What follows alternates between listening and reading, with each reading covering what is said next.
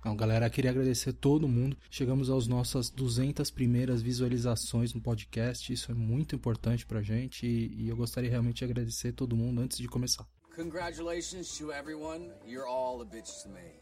Yeah! Você já teve vontade de ser um jogador profissional de videogame e alguém te disse que isso não dá futuro e que não é um esporte? Mas será que é verdade?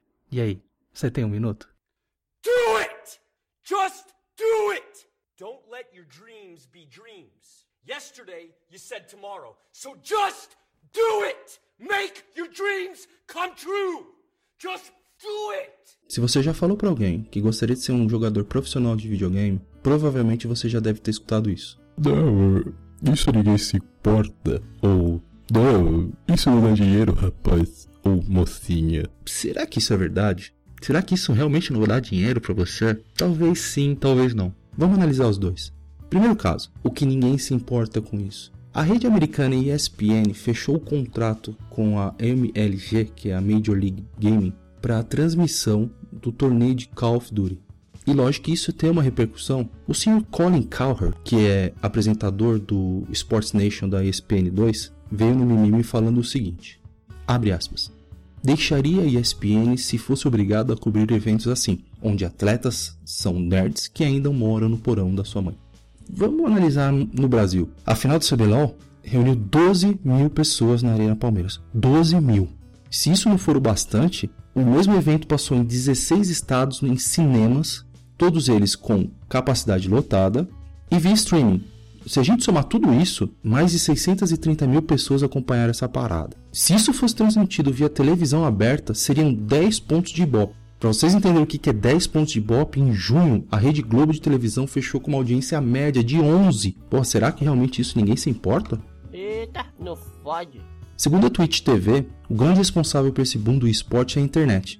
Segundo o site ainda, as finais do Mundial do LoL foram assistidas por 32 milhões de pessoas. Mas o que, que são 32 milhões de pessoas? Para você ter uma noção, a mais assistida final da NBA teve audiência de 26 milhões. O mercado ainda ele conta com 71 milhões de espectadores. A Superdata Research, que é uma consultoria, fez um estudo falando que essas 71 milhões de pessoas que assistem o esporte assistem em média 19 partidas por mês e a cada vez duas horas na frente do computador. Na Coreia do Sul, o esporte é praticamente um esporte nacional já tem locais especiais para isso, tem quatro televisões abertas passando o resultado, eventos, jogos, discutindo resultados. Agora, esse outro ponto de que isso não dá dinheiro, eu acho que é relativo, é pertinente e relativo. Vai prevalecer aquele que se dedica mais. Um jogador de esporte treina em média 7 a 8 horas por dia, chegando casos aí de 12, 14 antes de competições. Mas será que isso é recompensado? A final do CBLOL teve como vencedora a equipe PEN. Levou 60 mil reais para casa, mais uma vaga para disputar o Mundial da Alemanha.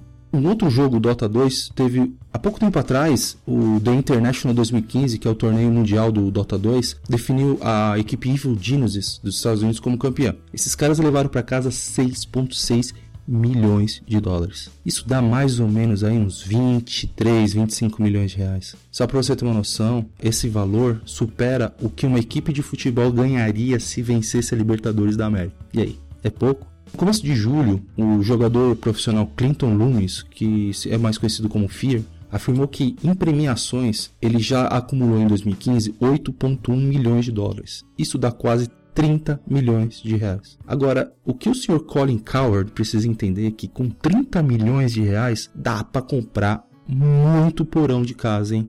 Se a gente for entrar no site Esports Earning, os três maiores jogos que premiam seus jogadores profissionais são, em primeiro lugar, o Dota 2 com quase 50 milhões de dólares em premiação, tendo 453 torneios registrados. O League of Legends vem em segundo lugar com 22 milhões de dólares, com 1.513 torneios. Em terceiro lugar, StarCraft 2 com 16 milhões em premiação e mais de 2.900 torneios registrados. O rendimento do jogador profissional não vem só dos torneios, vem do salário da equipe, vem de patrocínio, vem de renda do canal do Twitch, vídeos monetizados do YouTube, etc.